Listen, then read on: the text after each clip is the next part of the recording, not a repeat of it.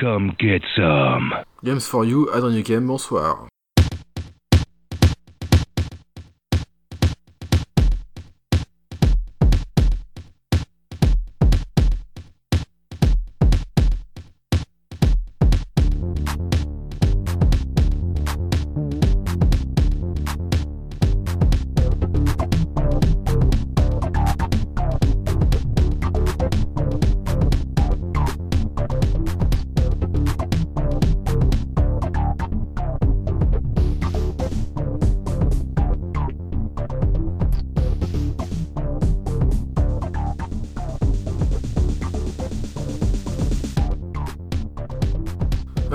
Sommaire ce soir, il y aura euh, surtout de la baston. On va commencer par Street of Rage Remake. Euh, ensuite, il y aura un dossier sur Bayonetta 1 et 2. Euh, en l'occurrence ici sur Switch. Et on finira avec le paqueux où nous parlerons du film Fight Club. Si vous avez suivi le pilote euh, de l'émission euh, Games for You. Donc je vous avais euh, dit déjà dans, cet épisode que bah, c'est l'essai, quoi. Hein. c'est l'épisode 0, c'est le pilote. Donc je faisais des tests un petit peu audio, matériel. Donc là j'ai enfin un équipement correct pour enregistrer. Donc voilà, le fameux micro que j'avais commandé est enfin là, donc on va pouvoir faire une émission digne de ce nom. Alors on commence tout de suite par euh, Street of Rage euh, Remake. Street of Rage Remake euh, créé et développé par Bomber Games. qui est donc un beat'em all, plutôt un fan game. c'est donc une petite équipe de développement. Ils ont commencé le projet en 2003. leur jeu est sorti en avril 2011. Il est disponible en ce qu'on appelle en freeware. Et malheureusement, euh, bah, euh, il n'existe plus de, de, de leur jeu sur leur site, euh, puisque et Street of Rage, d'où son nom l'indique, c'est la propriété de Sega. Voilà, donc c'est juste une équipe très fan de cette série qui bah, voilà, qui a cru bon de créer euh, leur petit jeu, voilà, mais bon, Sega en a décidé autrement. Pour la petite histoire, euh, donc leur, jeu est sorti le 3 avril 2011, et le 7 avril, donc de la même année, un coup de semonce de Sega, avec une jolie petite lettre recommandée pour leur dire bah, euh, d'arrêter leurs activités. Alors ce qui est bien dommage de la part de Sega, parce que s'ils avaient accepté de publier ce magnifique hommage à leur série, eh ben, euh, ça aurait fait plaisir aux joueurs. Donc, euh, bon, je vous dis tout de suite, hein, euh, il existe en fouinant un petit peu sur internet une, une version quand même de Street of Rage Remake. La version 5.1 traînerait sur le net. Donc, bon, je vous dis tout de suite, c'est illégal, mais voilà, à vous de voir. Donc, euh, moi je vais parler surtout euh, du jeu et ce pourquoi je le mets sur le podium des meilleurs beat'em all de tous les temps en 2D. Déjà parce que euh, Street of Rage à la base c'est un jeu de donc développé et édité chez Sega qui est sorti sur Master System et Mega Drive dans les années 90. C'est comme Final Fight, c'est un excellent beat'em all jouable en solo comme en duo, voilà, en coop. Euh, voilà, bah, Street of Rage Remake euh, reprend déjà cette formule, la formule de Sega, et euh, l'amène sur un plateau d'argent. Puisque Street of Rage Remake, non seulement, bah, déjà le développement a duré très longtemps, il a duré même 8 ans, hein, c'est voilà, pas forcément des, des, gros développeurs, comme je vous ai dit, hein, c'est Bomber Game Studio. Eh ben, ils ont fait un travail d'orfèvre. Ils ont recréé le code entier de, bah, des différents Street of Rage, recréé pixel par pixel les graphismes. Euh, voilà, c'est vraiment un travail de malade. Euh, le jeu, euh, quant à lui, a plusieurs options. Vous pouvez jouer en 50 ou en 60 Hz. Il y a des petits faits notables comme la possibilité de jouer donc en solo, mais aussi avec un ami, euh, voilà, et surtout avec euh, une intelligence artificielle, ce qui est euh, très notable hein, pour, ce style. Généralement, dans tous les autres beat'em all, vous pouvez donc soit jouer en solo ou en coop, mais là, être accompagné d'un ordinateur, et eh ben, c'est assez fun. c'est assez fun. Alors comment se passe le jeu par rapport aux autres jeux de, Sega? Et, et, ben en fait, vous choisissez votre personnage, en l'occurrence, dans cette version remake, vous avez accès à tous les personnages de la série, non euh, seulement ceux euh, du 1, euh, du 2, mais aussi du 3. donc c'est super chouette. Voilà, vous pouvez donc prendre Blaze, Axel, Max, Skate, voilà, et puis qui c'est qu'il y a d'autres Ah oui, Adam. Adam ou Adam, je sais plus comment. ouais, si, c'est ça, Adam. Du premier Street of Rage. Et donc le jeu va bien plus loin que ça, puisque lorsque vous commencez, donc vous choisissez votre perso, hein, que ce soit vous ou votre coéquipier, pareil pour l'ordi. Et ensuite, vous choisissez le, euh, ce qu'on appelle la route map, c'est-à-dire vous aurez euh, plusieurs petits, euh, petits points voilà, par où commencer votre aventure sur la carte de la ville où se passe l'action. Et chaque route donc amène à des stages différents. Et c'est ça qui est vraiment super chouette, c'est super bien fait, puisque vous allez croiser des, euh, des décors que vous avez déjà écumés dans les euh, Street of Rage de Sega, mais euh, Bomber Game est allé encore plus loin, puisqu'ils ont même créé des stages entiers. Voilà, des, stages inédits. Pour la petite histoire, mon, j'en ai bah, moi je les adore toutes, hein, enfin je les adore tous ces stages. Euh, mon préféré serait euh, celui sur les buildings, où vous pouvez balancer les ennemis dans le vide, ça c'est super chouette. Et il y a même un petit passage en métro, où vous pouvez aller euh, sur les wagons, enfin c'est vraiment bien, bien, bien foutu. ils ont fait un travail de malade sur la musique aussi, ils ont repris tous les thèmes, ils ont même réarrangé, mixé, tout ça vous pouvez choisir dans les options du jeu, c'est top. Ils sont encore allés plus loin, c'est pour ça que je vous dis que c'est une tuerie, hein, ce jeu, ils sont allés plus loin encore.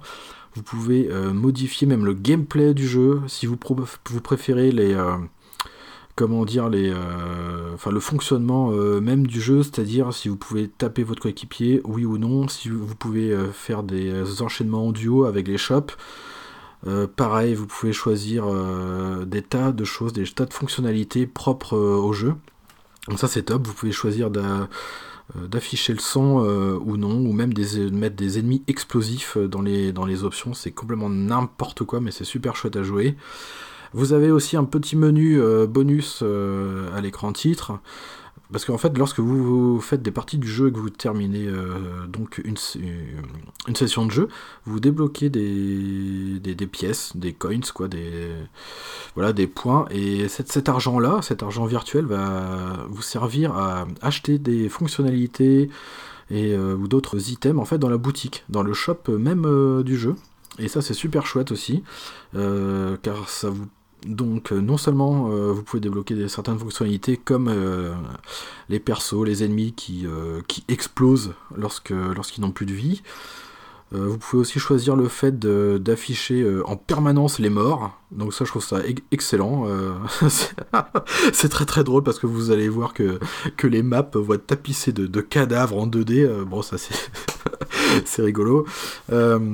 Voilà, vous pouvez même choisir de euh, transformer les épées, euh, les items que vous ramassez dans les niveaux en sabre laser façon euh, Jedi. Plutôt sympa aussi. Et plus important encore, vous pouvez débloquer littéralement des, nouveaux persos, mais complètement inédits. pour la petite histoire, vous pouvez débloquer Ruda, qui est un boss en fait de Street of Rage 3. Je peux pas vous dire dans quel niveau, mais c'était dans un niveau très japonisant. Euh, donc c'est une sorte de guerrière ninja euh, à jouer, elle est très très sympa. il y a aussi, euh, alors je sais pas comment ça se prononce, si c'est elle ou il, c'est une fille un peu sadomaso que vous croisez dans, dans, le, dans le Street of Rage 2 de Sega, qui vous fouette avec son petit fouet électrique. Euh, donc on va dire qu'elle ressemble un peu à le personnage de, Lectra. Elle est super chouette aussi à jouer, elle est très aérienne. moi c'est un de mes personnages préférés. Je me fends la, poire littéralement. Vous pouvez aussi prendre un personnage euh, de boss du Street of Rage 3. Euh, moi j'appelle ça Mario parce qu'avec sa casquette et tout ça, c'est son petit tutu, c'est trop trop fun à jouer, pareil.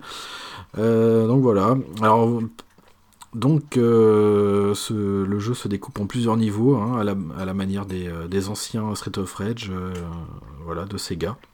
Et sauf que bah il est bien plus fun en fait et beaucoup plus travaillé.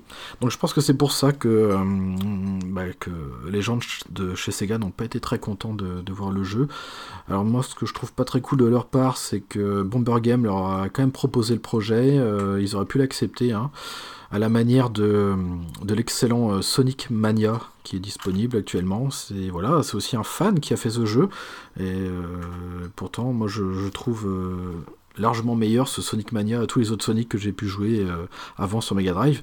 Bah là voilà, ça a été édité. Alors moi c'est ce que je comprends pas. Pourquoi est-ce qu'ils ont pas fait la même chose avec ce Street of Rage remake? Bon, bah c'est bien dommage. Donc eh bah, Street of Rage remake. Euh, c'est un peu particulier pour moi parce que je vous invite, euh, oui et non, parce qu'en même temps c'est illégal, mais d'y jouer quoi. Ou alors sinon regardez des let's play, des vidéos sur YouTube. Il y en a quelques-unes. Donc pour moi ça reste le meilleur jeu de baston en 2D, voilà, c'est du beat'em all, euh, voilà, dans toute sa splendeur, voilà. Ça c'est mon gros coup de cœur. Bon, alors du coup, on en a fini avec ce Street of Rage. On va euh, attaquer le, gros morceau. On va parler de Bayonetta 1 et 2. Donc, allez c'est parti pour Bayonetta. Bayonetta, un jeu de chez Platinum Games, qui est sorti tout d'abord sur PS3 et 360 en janvier 2010. Euh, là, je parlerai surtout de la version Switch qui est sortie dernièrement, le 16 février, donc euh, de cette année. Bayonetta du premier du nom euh, est en fait en, un code de téléchargement dans la, la boîte de, Bayonetta 1 et 2. le Bayonetta 2 étant sur la cartouche. Bon, alors on va commencer déjà par le, par le premier opus, euh, Bayonetta, et donc euh, un peu de Platinum Games. Platinum Games, euh, alors c'est surtout la, personnalité de Hideki Kamiya qui est aux commandes, c'est quelqu'un que les joueurs et les gamers connaissent, puisque c'est le papa de la série Devil May Cry. Devil May Cry qui est en fait qui était un prototype d'un opus on va dire du Resident Evil 4 puisque à l'époque Capcom euh, sentait que sa série phare euh, Resident Evil euh, avait commencé à s'essouffler. Et Hideki Kamiya bossait sur le projet et à force de tripatouiller le code et tout ça, et ben en fait le Resident Evil est devenu donc Devil May Cry. voilà, et plus tard donnera, jour à l'excellent Resident Evil 4. Alors, Bayonetta 1, qu'est-ce que c'est que C'est un euh, beat'em un beat'em euh, que j'appellerais euh, Ardos, parce que ça rigole pas, hein. on n'est pas là pour rigoler, ça va à 100 à l'heure, le, game, enfin, le gameplay est, est aussi mitonné aux petits oignons, mais très exigeant. donc d'ailleurs, d'entrée de jeu, moi je vous commande, si vous êtes intéressé pour y jouer, commencez déjà le premier mode de difficulté parce que sinon vous allez euh, pleurer euh, des larmes de sang quoi. Vous allez en chier comme un polonais, c'est un truc de fou. Par contre, euh, après plusieurs parties en mode débutant, vous allez prendre vos marques et après ça va cartonner. Alors Bayonetta, c'est un donc c'est vraiment le, bébé hein, de Platinum Games. On sent tout de suite l'inspiration d'Hideki Kamiya aux commandes avec on sent vraiment que c'est une sorte de David May en fait, encore plus débridé, si on peut dire. On sent que là, l'équipe. Euh, euh, vraiment, ils font ce qu'ils veulent, quoi. Ils se lâchent complètement sur le jeu, ça donne euh, lieu à des cinématiques complètement what the fuck d'ailleurs. Le personnage de, de Bayonetta, avec ses longues gambettes là, comme une sauterelle, voilà, montre, donne bien le ton hein, de, comment dire, de cette série un peu décalée aussi. Alors l'histoire, l'histoire est un peu relou euh, dans ce premier épisode, elle est très bordélique surtout. Le problème c'est que vous comprendrez pas l'histoire de Bayonetta 1 si euh, vous n'avez pas fait le Bayonetta 2. Alors ce qui est euh, bien dans un côté mais pas forcément bien de l'autre. C'est-à-dire que pour moi Bayonetta 1 et 2 sont vraiment, sont intimement liés. alors c'est pour ça aussi que ce bundle de Nintendo Switch est intéressant. Alors on va essayer de parler un peu de l'histoire quand même malgré tout. Euh, donc vous incarnez euh, Bayonetta, qui est une sorcière de l'Umbra. Alors l'Umbra ou l'Umbra, hein, comme vous voulez, de l'Umbra. Et en fait, euh, dans le monde de Bayonetta, il y a les sorcières de l'Umbra d'un côté, qui représentent un peu les, sites de Star Wars, et de l'autre vous avez les sages de l'Humaine qui sont un peu bah, les Jedi en fait. si on veut trouver un penchant Star Wars, c'est à peu près ça. Et donc Bayonetta, dans tout ça, c'est une sorcière, elle a des pouvoirs démentiels de sorcière et elle, se bat avec des créatures issues du, paradis, tout simplement. Voilà, elle se bat contre les anges euh, du paradis euh, qui viennent foutre le bordel dans le monde. Et il y a aussi une histoire en parallèle avec euh, les sages de l'humaine, forcément. Et alors, petit côté rigolo, c'est qu'on va retrouver Rodin, qui est un démon armurier, qui va aider Bayonetta dans sa, dans sa quête, dans sa quête de quoi d'ailleurs, de défouloir, on va dire. En même temps, derrière ce joyeux bordel, il y a quand même une histoire de, propre au personnage de Bayonetta, parce qu'elle va, essayer de trouver euh, qui elle est vraiment, parce qu'elle ne sait pas, elle est amnésique.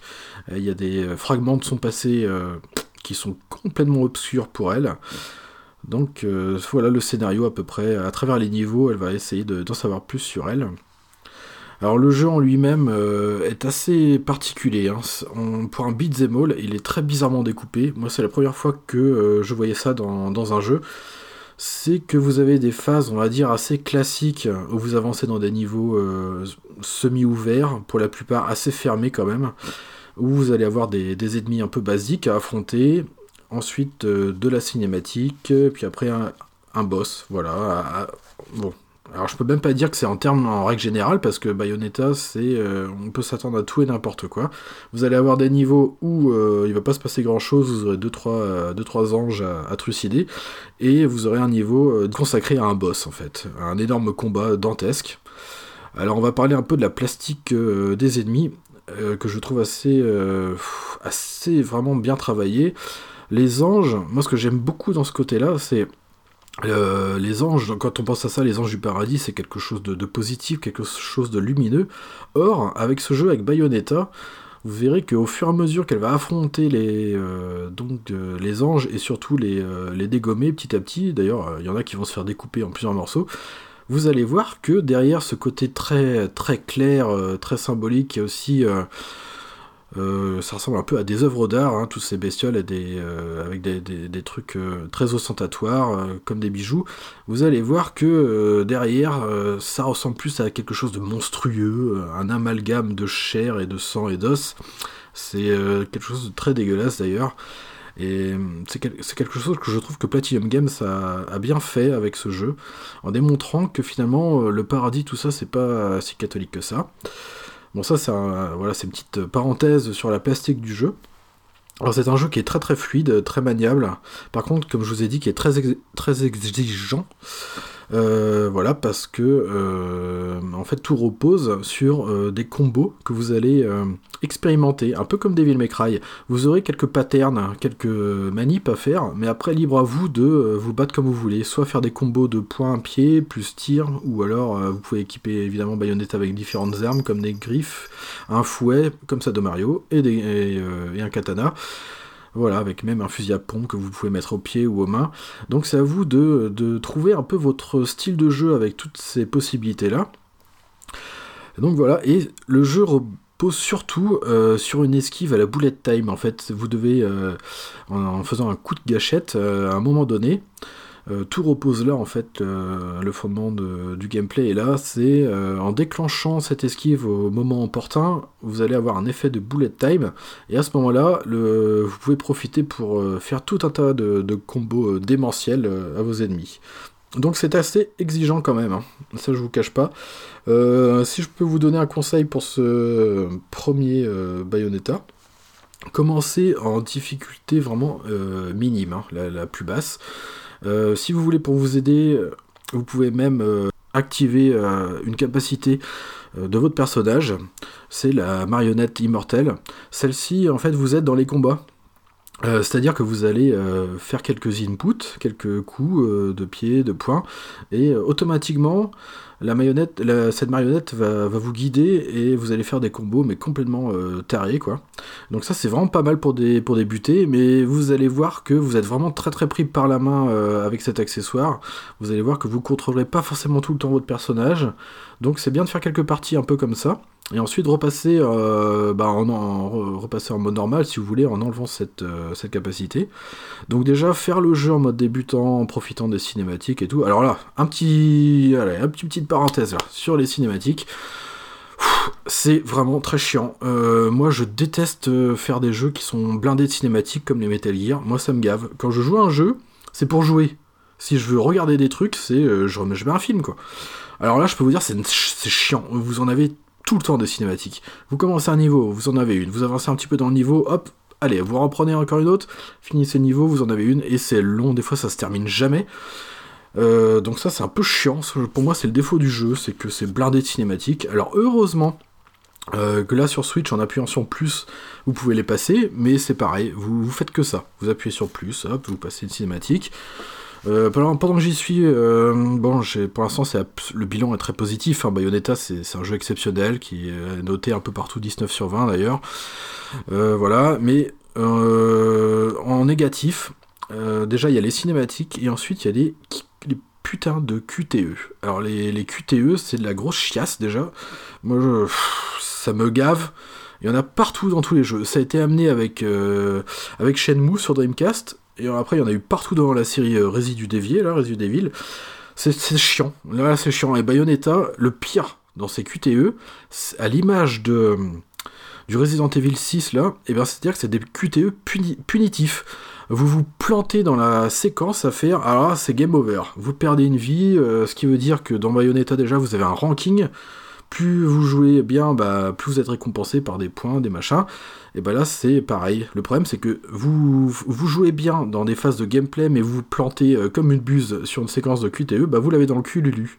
Voilà. Donc ça, c'est un peu chiant. Euh, par contre, euh, dans le Bayonetta 2, heureusement, il n'y a plus de QTE déjà aussi nombreux et surtout moins punitifs. Voilà, vous en loupez un, c'est pas trop trop grave, vous avez moyen de vous rattraper. Donc ça, c'est un peu pour pour les défauts euh, du jeu. Donc je reviens un petit peu euh, au, jeu en lui-même, au niveau de, comme je dis, c'est très difficile. Donc une fois que vous l'avez fini déjà en mode débutant, euh, soit avec la, capacité de marionnette ou pas, bah moi je vous conseille de, bah, de, refaire le jeu après au, degré de difficulté supérieur. Pas forcément en mode normal, parce que le mode normal, et bah, faut s'accrocher. Il me fait penser plutôt au mode hard qu'on voit habituellement dans les jeux. Euh, parce qu'en en fait, euh, lorsque vous euh, passez des épreuves, finissez des niveaux, vous allez débloquer de la tunasse, la petite thune qui fait du bien, que vous pourrez dépenser chez l'armurier du coin Rodin, le démon. Et ben voilà, vous allez pouvoir upgrader, on va dire, donner plus de stuff à votre, à votre perso, comme des armes, des techniques et des amulettes qui peuvent s'avérer très utiles. Donc une fois que euh, vous, êtes, euh, vous êtes blindé, que vous avez upgradé votre, euh, votre magie, puisque j'ai pas dit aussi, mais la magie a une, petite importance dans Bayonetta, elle permet d'invoquer son monstre fétiche, Gomorrah, et faire des, des, instant kills magnifiques. Donc une fois que vous avez fait tout ça, upgradé un peu votre, vos capacités là, de la sorcière, un peu de stuff et augmenter la, barre de vie et de magie, bah là franchement vous pouvez vous attaquer à un mode un peu plus difficile. Donc voilà tout ce que je peux dire sur Bayonetta, qui est quand même un, très joli coup de, maître, on va dire, pour euh, Platinum Games. Et on va passer à Bayonetta 2. Euh, Bayonetta 2 qui est pour moi euh, ce qu'aurait dû être, on va dire, Bayonetta. C'est vraiment, on a vraiment l'impression de jouer un produit fini, quoi. C'est top moumout. Là, tout est nickel dans ce jeu. Même les décors, je trouve moins glauque, moins sombre, plus travaillé. La fluidité est toujours au rendez-vous. Euh, ça baboule, ça baboule pas mal. Hein. Les principaux défauts que je vous ai cités pour Bayonetta 1 ont été gommés. On a plus des QTE de merde. Euh, voilà. Euh, les cinématiques, bon, il y en a encore, mais elles sont moins chiantes, je trouve. Elles sont plus courtes et on comprend mieux ce qui se passe. Euh, le plus aussi de ce Bayonetta 2, c'est qu'il est complémentaire avec le 1, c'est-à-dire que euh, l'histoire donne un sens cette fois-ci à, la série. On a vraiment une explication de l'origine euh, donc de Bayonetta. voilà, on, comprend un peu plus le monde dans lequel elle évolue. J'ai pas parlé aussi de Jeanne, qui est un mystérieux personnage que l'on dont on fait connaissance dans le premier Bayonetta. Euh, que, vous allez, euh, que vous allez retrouver ici, qui va avoir une importance euh, beaucoup bah, plus forte, parce qu'elle va être en fait, elle sera le centre de ce, du scénario du 2. Alors le scénario du 2 est plus construit, d'ailleurs je vais, je vais vous en parler. Alors l'histoire, c'est au début, vous commencez avec, euh, euh, avec, votre sorcière, avec Bayonetta. Elle est en train de faire des petites courses de Noël avec Enzo, un, petit personnage rondouillet et un peu sympathique à la manière de Jar Jar Binks euh, dans Star Wars, que l'on retrouve d'ailleurs dans le premier Bayonetta. Donc elle fait ses courses tranquilles avec Enzo et, et Jeanne. Donc Jeanne, je vous en dis pas plus parce que c'est un personnage important, donc voilà. Donc voilà, c'est à l'approche des fêtes de Noël. Et tout d'un coup, subitement, euh, il y a une attaque d'ange, euh, voilà, sur nos trois compagnons. Ce qui se passe, c'est que bah, y a une petite baston. Euh, Bayonetta, elle invoque son serviteur démoniaque, ici Gomorra. C'est sa petite créature démoniaque fétiche. Le problème, c'est que Gomorra devient incontrôlable. Elle s'attaque à notre sorcière, et lors d'une attaque mortelle, Jeanne eh ben, lui sauve la vie, voilà, de justesse, mais le problème c'est qu'elle prend le, coup à, la place de Bayonetta. Du coup, ce qui fait que Gomorra euh, capture l'âme de Jeanne. Du coup, bah, son enveloppe euh, charnelle, euh, elle, est, inerte, hein, pour ne pas dire morte. Et cette créature disparaît au royaume des enfers. Et voilà, coup, Bayonetta part à la recherche de Jeanne. Le seul indice qu'elle a pour l'instant, c'est une, curieuse montagne sacrée nommée Fimbulventre, ou Fimbulventre, elle a un drôle de nom d'ailleurs, cette montagne. Voilà, c'est le seul indice qu'elle a pour euh, commencer son aventure et espérer euh, sauver Jeanne. Donc c'est un épisode intéressant Bayonetta 2 parce que non seulement euh, c'est moins manichéen, Bayonetta ne combat plus le paradis, là elle a vraiment une quête qui lui est propre, elle veut vraiment retrouver Jeanne, ce qui fait qu'elle va combattre non seulement le paradis, avec les anges qui vont se trouver sur son chemin, mais là, comme c'est directement euh, son invocation qui a capturé euh, donc son ami, eh ben, elle va devoir lutter aussi contre les enfers. Et c'est là toute la richesse de, de cette opus parce que non seulement il, reprend tous les codes évidemment lancés par le premier épisode, mais va jusqu'au bout quoi, jusqu'au bout de sa démarche.